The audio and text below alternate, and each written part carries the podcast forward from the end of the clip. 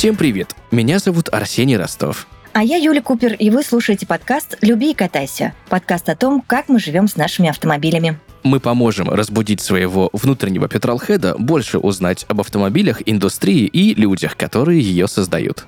Этот подкаст мы делаем в студии «Редпарн». Спонсор сезона – Техинком Авто. Официальный дилер четырнадцати автомобильных марок, десяти автосалонов в Москве и области.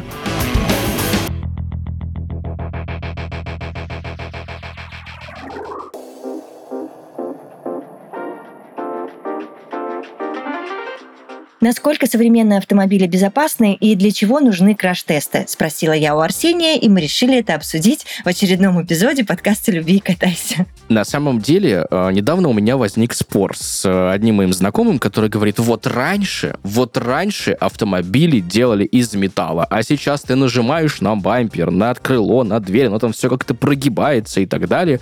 Вообще из фольги делают, и все, говорит мне мой товарищ, абсолютно ужасно. Вот я помню историю, вот я на своей девятке врезался на скорости тридцать километров в час там, или двадцать километров в час в кого-то в пробке, или кто-то в него там врезался, и у меня только царапина была на бампере. А вот на Солярисе я недавно ехал, меня догнал кто-то в заднюю часть бампера, тоже на маленькой скорости, так у меня пол машины раздолбало. Ну говорит, так он тоже говорит, нашел на чем ездить, прости господи. Ну, как бы все равно машина, это современная Солярис. Ну, понятно, но показ, показывает одни из худших краш-тестов вообще.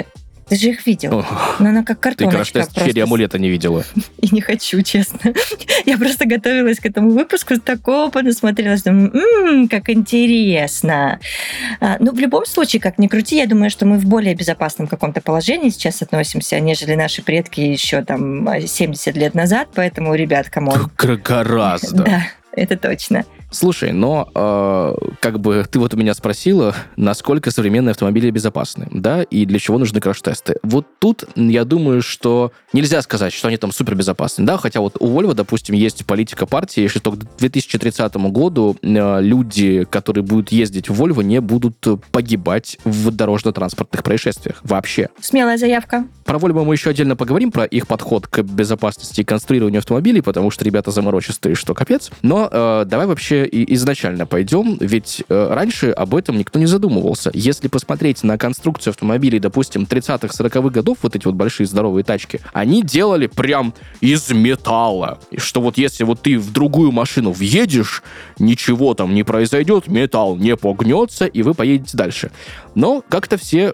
Реально, я видел видос в интернете, старый, архивный, как какой-то Chrysler или Packard, я не помню, там, тридцать какого-то года, вот это вот, знаешь, такой вот, как вот из фильма «Мафия», да, uh-huh, uh-huh. что-то такое, в общем. Скидывают ее с оврага, она переворачивается несколько раз, и у нее даже крыша не промялась. И даже стекла не повылетали. И я такой, ого-го. А потом я, знаешь, немножечко стал разбираться, потому что, ну, я раньше, на самом деле, считал так же, что, как бы, ну, машина должна быть из толстого металла, чем она прочнее, и чем меньше она сминается, тем лучше. Мы-то, человеки, не из толстого металла сделаны. Есть, ну, базовые законы физики, как инерция, например. И вот в этих старых машинах, ин... вот в тех, до тридцатых годов, инерционные моменты, к которым подвигалось тело человека, да, машина, как бы, ну, ударялась, и ничего с ней особо не происходило. Ну, по сравнению с тем, что происходит сейчас, там, на низкой скорости. Но то, что происходило с людьми в салоне, ну, это, это просто это уму непостижимо.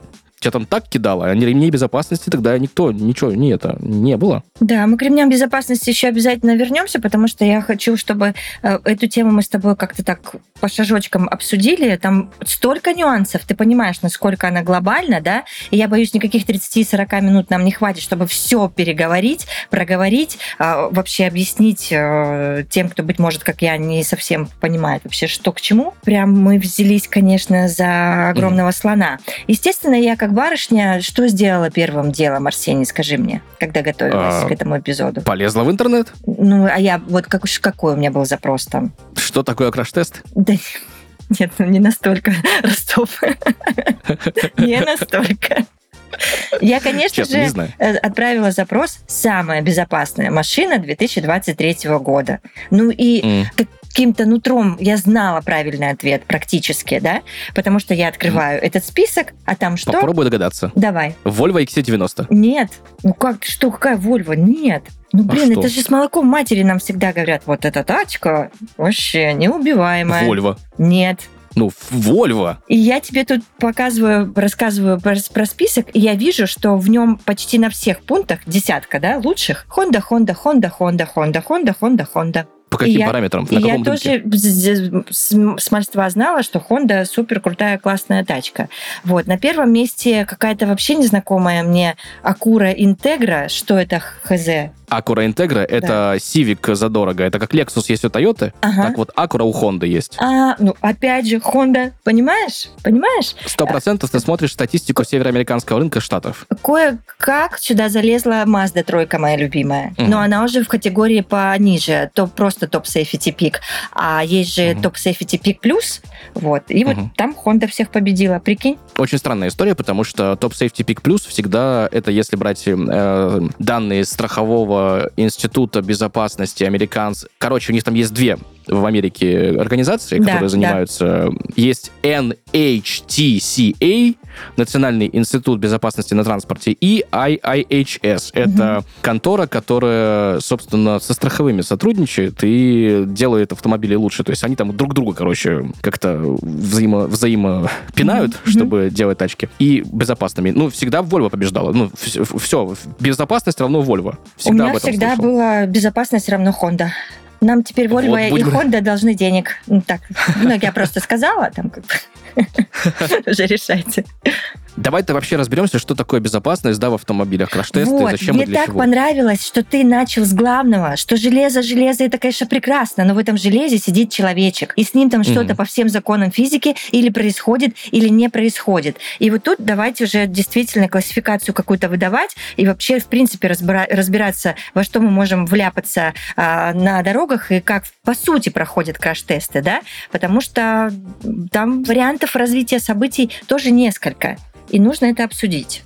Сначала мы поговорим про пассивную безопасность. Да. Это уже когда ты не смог избежать ДТП, и оно вот уже произойдет вот через там секунду-две. Угу, потому угу. что про активную это отдельная история. Вообще, на самом деле, стоит начать с, мне кажется, компании Mercedes и одного их инженера, я не помню, честно, уже как зовут человечка, но он очень много полезного наследил в автоиндустрии. Mercedes — это первые, первые ребята, которые рассмотрели автомобиль с точки зрения построения конструктива по зонам сминания, зонам деформации. Uh-huh. Грубо говоря, раньше э, люди смотрели на машину как на просто кусок кузова. Да. А Mercedes посмотрели на это с точки зрения, что у тебя вот есть передняя часть, это зона деформации с мотором, есть задняя часть, зона деформации с багажником, перевожу, и есть клетка салона. Да, перевожу с языка Арсения на, на эту классификацию, что есть фронтальный удар, смещенный удар, боковой удар и задний удар.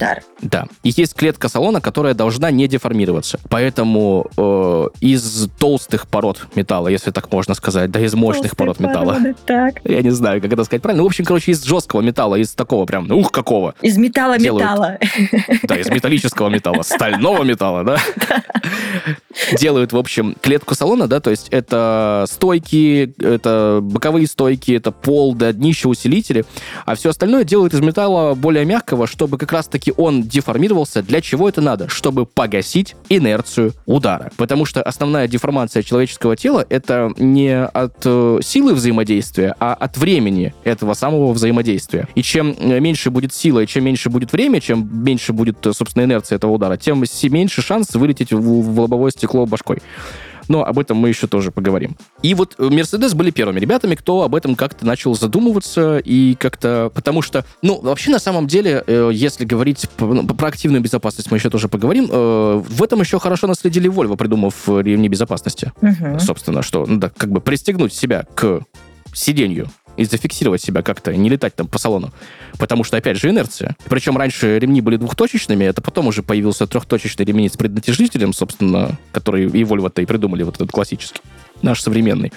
И давайте так.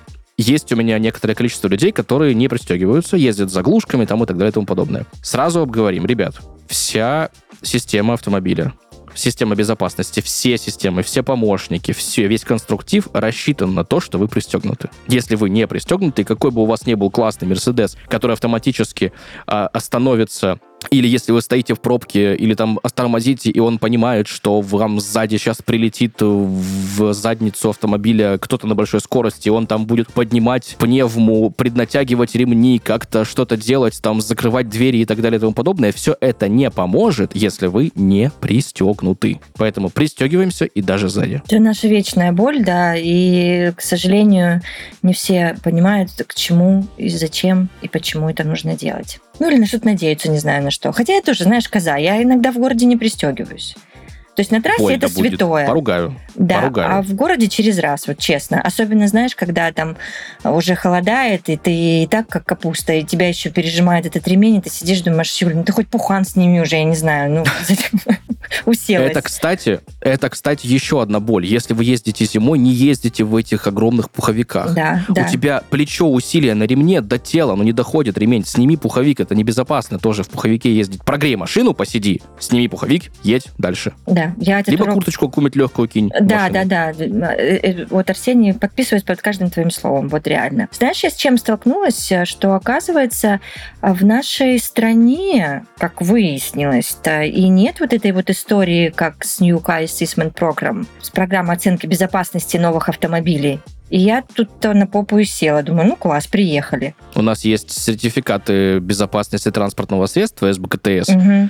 И еще один сертификат, все время забываю, ОТТС, одобрение типа транспортного средства, в которых учитываются данные других агентств. Смотри, вообще на самом деле у нас есть несколько агентств безопасности в мире. Да, да? да. Евро-эн кап, это да. машины для европейского рынка. А, собственно, эн эйч ти эс эй, это американский страховой вот этот краш-тест, угу. И ай ай эйч эс. Угу.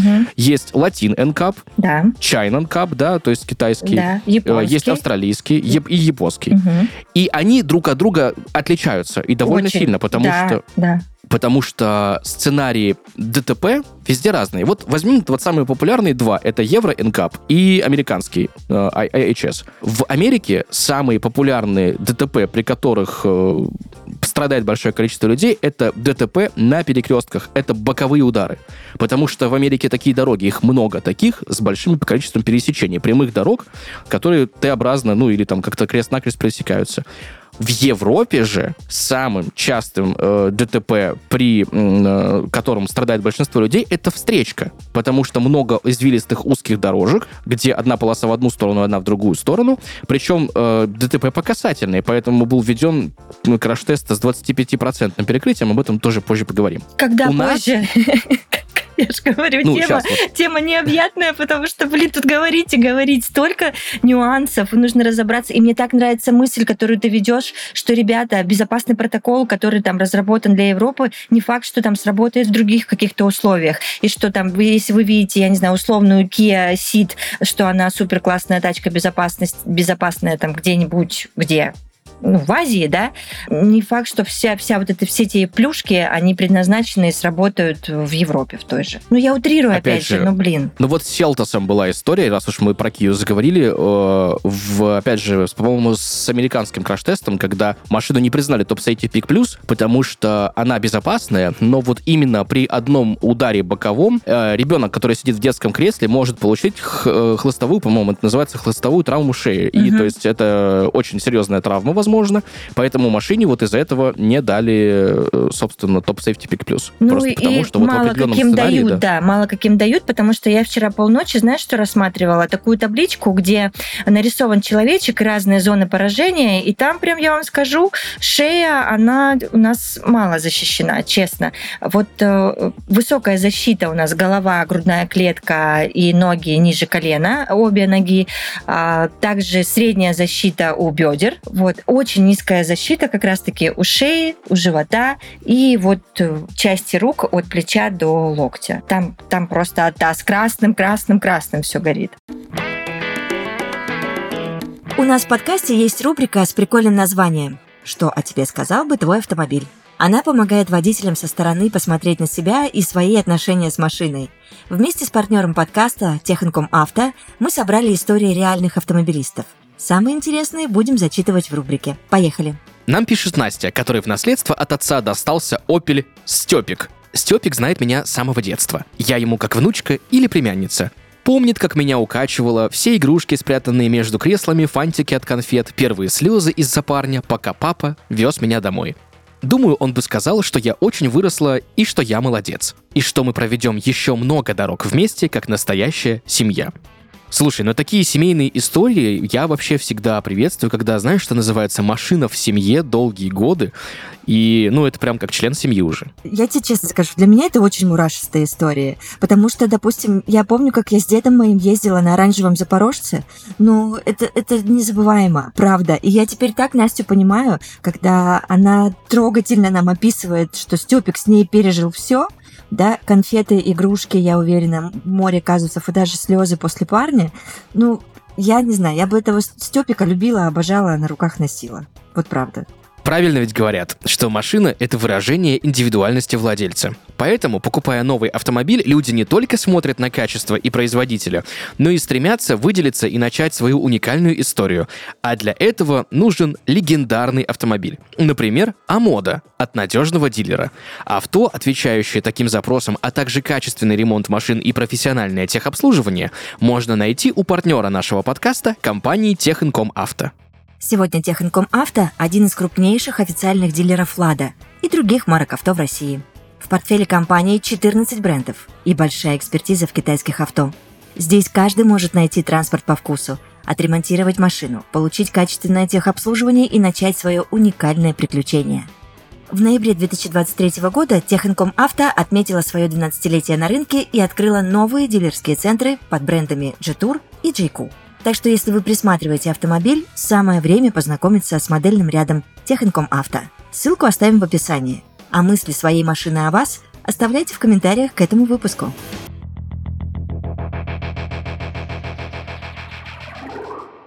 Я сейчас тебе закину одну мысль. Надеюсь, ты не сильно ужаснешься. Ты видела эти манекены? Да. Как выглядит этот манекен? Он выглядит двух типов. Либо угу. это средняя комплекция мужика, да. либо это ребенок. Да. Ты видела хоть раз женский манекен? Нет, и над этим я с тобой хотела это обсудить сейчас. Над этим очень многие женщины до сих пор сидят и плачут, потому что ну как так?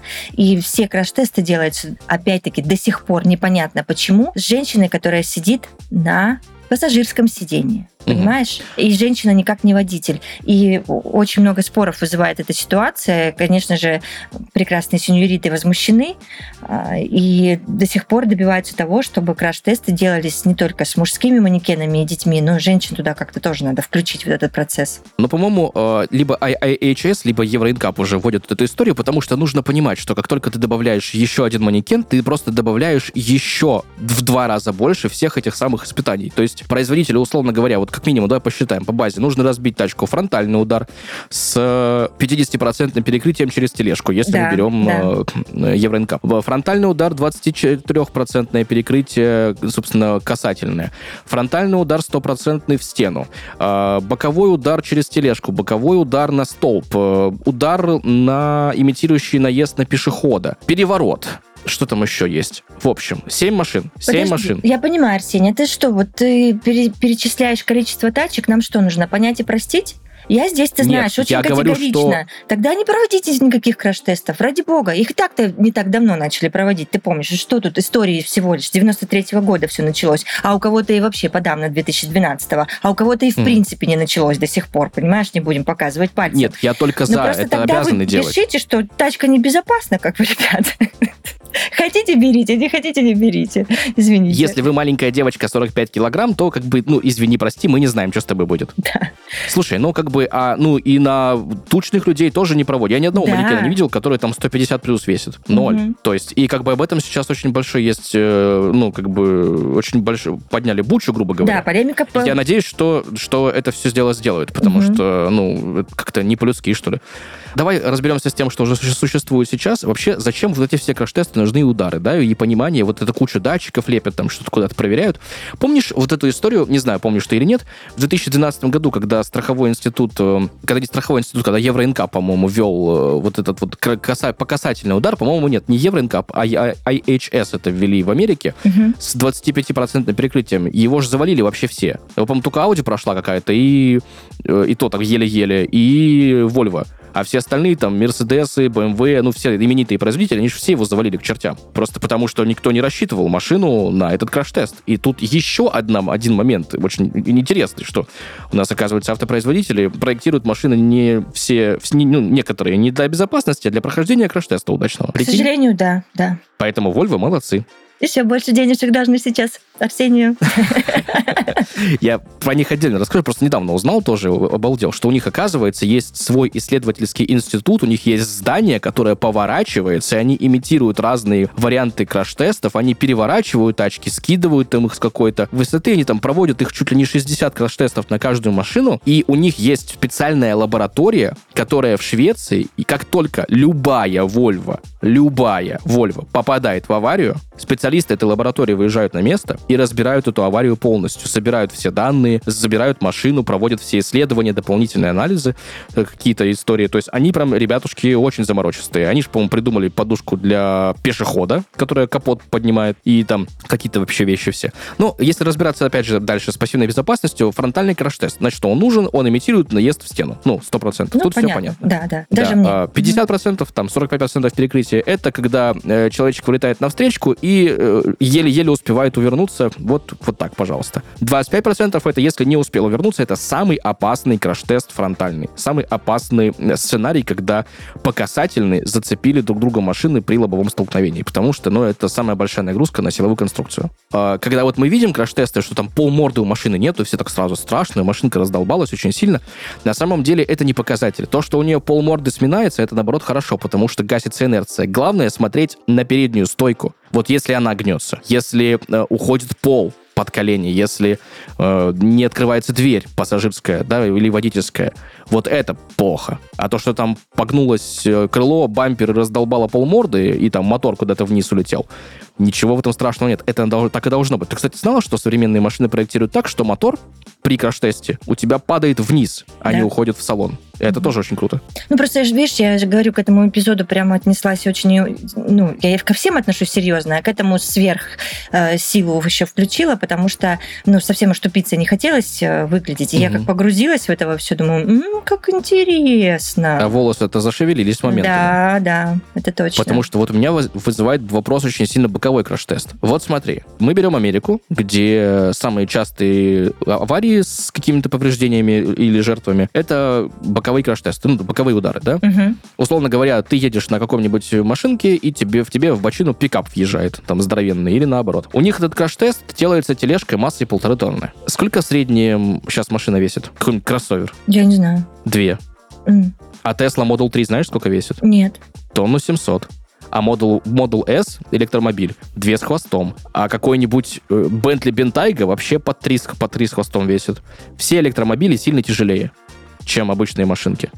И почему полторы тонны тележка? Ну, что вы там узнаете? Ну, это объективный краш-тест или нет? Ну, к тележке и так много вопросиков, но они, знаешь, как будто бы вот в предлагаемых обстоятельствах хоть что-то пытаются сделать, и, на, и, и тележке спасибо, скажем так. Тоже верно. Угу, угу. С другой стороны, у наш, ну, на нашем рынке автомобилей, которые ты представ, представлены новые, ты вообще, ну, то есть, ты не понимаешь, ты идешь куда-то China эн кап смотреть, а там нет бокового краш-теста вообще, его не присутствует, как угу. просто явление. Угу. Краш-теста со столбиком там тоже нет, ты можешь посмотреть только на сорок пять процентов краш-тест, да, фронтальный, и двадцать пять процентов, и то, если покажут, и сто процентов в этот, и все. И тоже как бы не особо понятно, что делать. Безопасно оно или нет. Вопросов больше, чем ответов, мне кажется, но... Я абсолютно с тобой согласна, потому что вот когда ты садишься там выбирать очередную тачку и начинаешь, естественно, все это смотреть, и звезды эти считать, и краш-тесты, видосы скачивать, и, и все. И у тебя там уже к третьему дню начинается какая-то паранойя, и ты же, в принципе, сидишь в состоянии, когда ты, да не очень там мне и машину хотелось, знаешь. Наверное, не буду брать. Я на трамвайчик, если что. Ну, не знаю. В общем, я всегда в такие моменты выбираю не впечатляться, чем прям очень глубоко погружаться в тему. Тут тенденция некоторая наметилась. Я тоже в эту тему все-таки решил погрузиться, как душный душнолог. Угу. Оказывается, сейчас э, у автопроизводителей идет фокус не на том, как сделать сам металл прочнее и конструкцию прочнее, а как э, предотвратить столкновение либо минимизировать скорость этого самого столкновения. И тут в силу вступают системы активной безопасности. Угу. Первая, кстати, система активной безопасности. Знаешь, какая в автомобиле? Ну нет, конечно, Арсений, ты вопросы мне. Ну тормоза, задают. Конечно. Логично. Не подумала. То есть ты педальку нажимаешь, на тормозульку нажимаешь, чтобы машинка остановилась. А до тормозов есть еще одна система активной безопасности — резина. Поэтому если вы летом... Я думала, не садиться на... в машину. Очень классная. Не, ну про прокладку между рулем и сиденьем это понятно. Поэтому выбираем всегда в первую очередь а. резину по сезону и б. Ну, чтобы она была новая или, ну, не убитая, не старая, не со стертым протектором, потому что, ну, об этом тоже мало кто задумывается, и в автошколе об этом, ну, мне рассказывали лично, но я многим кому не рассказывали, что у тебя машинка касается земли маленькими такими четырьмя пятнышками, точками на колесиках. И вот если у тебя хорошее покрытие летом, да, асфальт намок, асфальт высох, ну, мокрый асфальт, сухой асфальт, то зимой-то у тебя все сильно по-другому, сильно все меняется. Угу. И лед там может быть, может быть асфальт кажется сухой, он подо льдом, либо там слякоть, грязь, дождь, ну, реагенты там еще всякие бывают. Поэтому работающие тормоза и хорошая резина. И это уже, уже как минимум, уже как минимум. Успеха. Как минимум, да. Но после того, как появились в машинах тормоза и покрышки, там же что-то еще появлялось. Следующий пункт — это АБС. Это система антиблокировочная, которая не дает колесам блокироваться и крутиться. Если колесико крутится, машина управляется. Если колесико заблокировано, машина летит куда-нибудь непонятно. И система и эс пи, которая система курсовой устойчивости, которая распределяет, собственно, момент на колесико. Если одно колесико заблокировалось, она разблокирует, ну и так далее. Короче, я к чему? Если у вас горит чек по системе АБС или и эс пи, возьмите ручонки свои и сделайте эти системы. Почините. Не надо ездить без АБС и без и эс пи, если они у вас присутствуют, а у вас это не работает. Не надо. Лучше сделать. Согласна. Плюсую. А дальше начинаются танцы с бубнами, на которые, от которых у меня подгорело. Слушай, я честно, я тебе честно признаюсь, я в эту тему немножко погрузился. У меня... Я сейчас не пытаюсь никого кого-то напугать, да, или как-то, напуг... не знаю, расстроить чем-то, но вот эти все новые новомодные системы активного круиз-контроля, системы удержания автомобиля в полосе, все вот это вот, что, ну, что позволяет автомобилю автоматически тормозить, да, автоматически преднатягивать ремни. У Мерседесов, допустим, поднимать пневму в тех местах, куда машина понимает, придется удар, потому что чем выше удар придется, тем... Чем ниже удар придется, тем будет хуже, да. Соответственно, все это, конечно, классно, но есть еще одна штука, которая называется автопилот. Да? Угу. Или система там автопилотирования. Так вот, ни у одного автомобиля, ни у одного автопроизводителя нету сейчас системы автопилота. Даже у Tesla, которая декларирует, что это автопилот. И когда я почитал про то, какие есть иногда с этими системами приколы, что это может заглючить и вообще капец как сильно навредить человеку вплоть до летального исхода, там, не заметить какую-нибудь белую фуру, куда-то заехать или еще что-то. Понятное дело, что тут как бы тоже со стороны водителя вопросик, почему ты ехал на заднем сиденье или, там, или убрал ноги, руки и вообще спал во время движения. Но сам факт. Вот эти все системы, которые avoidance of crash, да, то есть по предупреждению столкновения, uh-huh, uh-huh. они в бета-тесте. Я вот недавно узнал, что Tesla берет за свой автопилот что-то там пятнадцать или семнадцать тысяч долларов. И маленьким шрифтом там написано, что если что-то произошло, то ты сам дурак. Ну, вот. А еще интересный Моя был любимая момент, схема. Который, uh-huh. Да, интересный был момент, которым я узнал тоже, что было расследование, что э, вот э, были некоторые скандальные аварии с Теслами на автопилоте, и показывали Tesla лог, э, просто файлов, что, мол, во время аварии автопилот был отключен. А потом выяснилось, что он, зараза, за две секунды до аварии отключается, чтобы компании больно не было юридически. А вот с другой стороны, едет машина на автопилоте, и что-то происходит. Э, кого она будет выбирать спасать? Кто в машине? Кто на улице? Вот элементарная ситуация. Вот ты едешь, у тебя на дорогу выбегает в неположенном месте дитё, uh-huh, uh-huh. рядышком у тебя машина, а там остановка с людьми. А ты на автопилоте едешь, и ты не успеваешь перехватить управление. И автопилот за тебя будет решать, кому его завалить. Ну, ужас, Согласна. С одной стороны. Да. Поэтому не нужно надеяться, что... как бы, ну, всегда нужно помнить, что автомобиль — это средство повышенной опасности. И если вы вдруг обладаете великолепным автомобилем, у которого есть система автопилотирования, да, убирать, ну, или там активного круиза, ручки с руля не убирайте, и педалечку с тормоза, ногу с педалечки тормоза тоже. Ну, как бы бдите, пожалуйста. Понятно, что это удобно, когда у тебя есть круиз. Я там пользовался круизом, допустим, по трассе, когда едешь, выставил скорость, и как бы и кайфуешь, и наслаждаешься.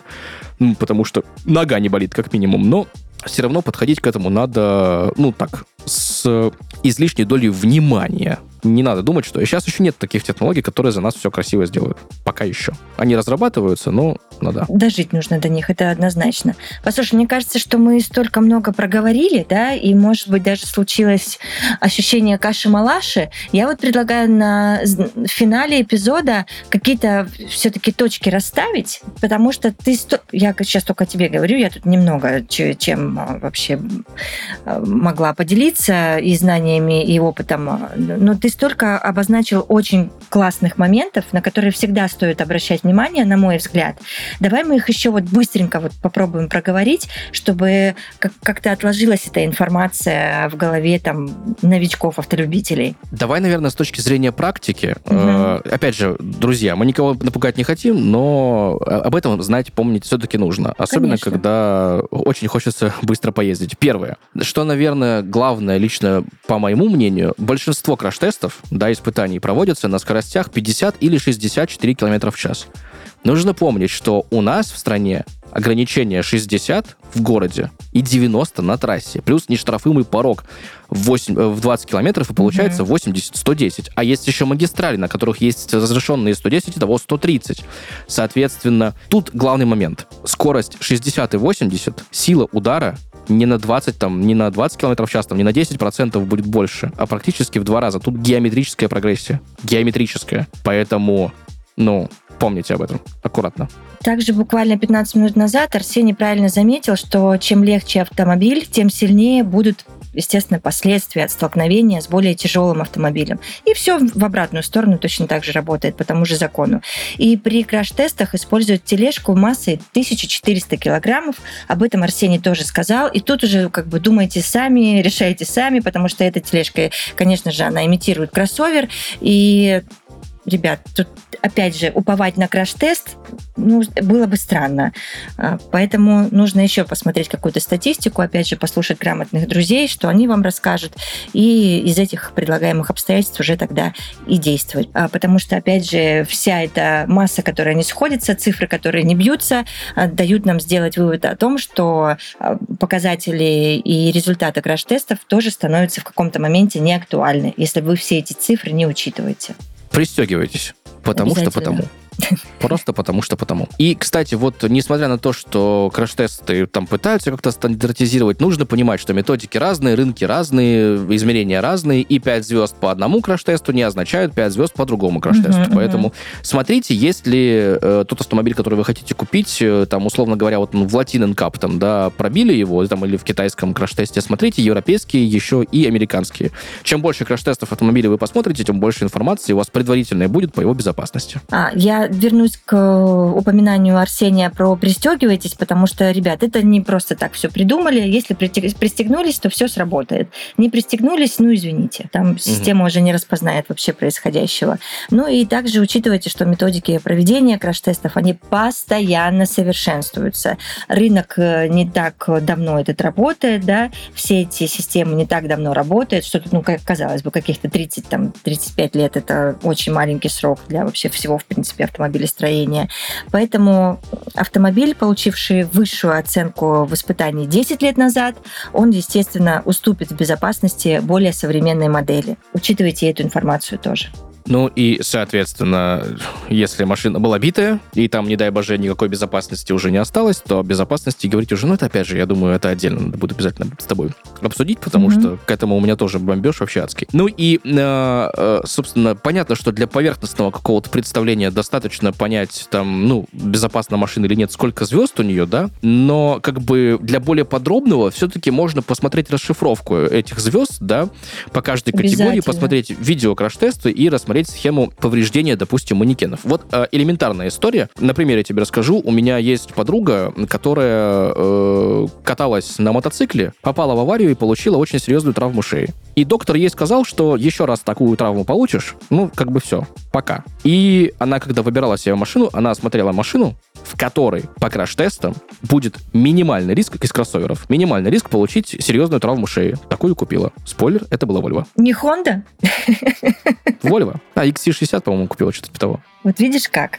Иногда ты не задумаешься вообще, ну, купил и купил, да? А иногда да. вот жизнь тебя подталкивает к тому, чтобы очень серьезно погрузиться в эту тему безопасности и краш-тестов и сделать для себя какое-то, вернее, принять для себя какое-то решение и выбрать машину для того, чтобы вообще не крякнуть окончательно. Очень поучительная история. И кататься, конечно же, в удовольствие. Ведь, как мы помним, любишь кататься, люби и катайся.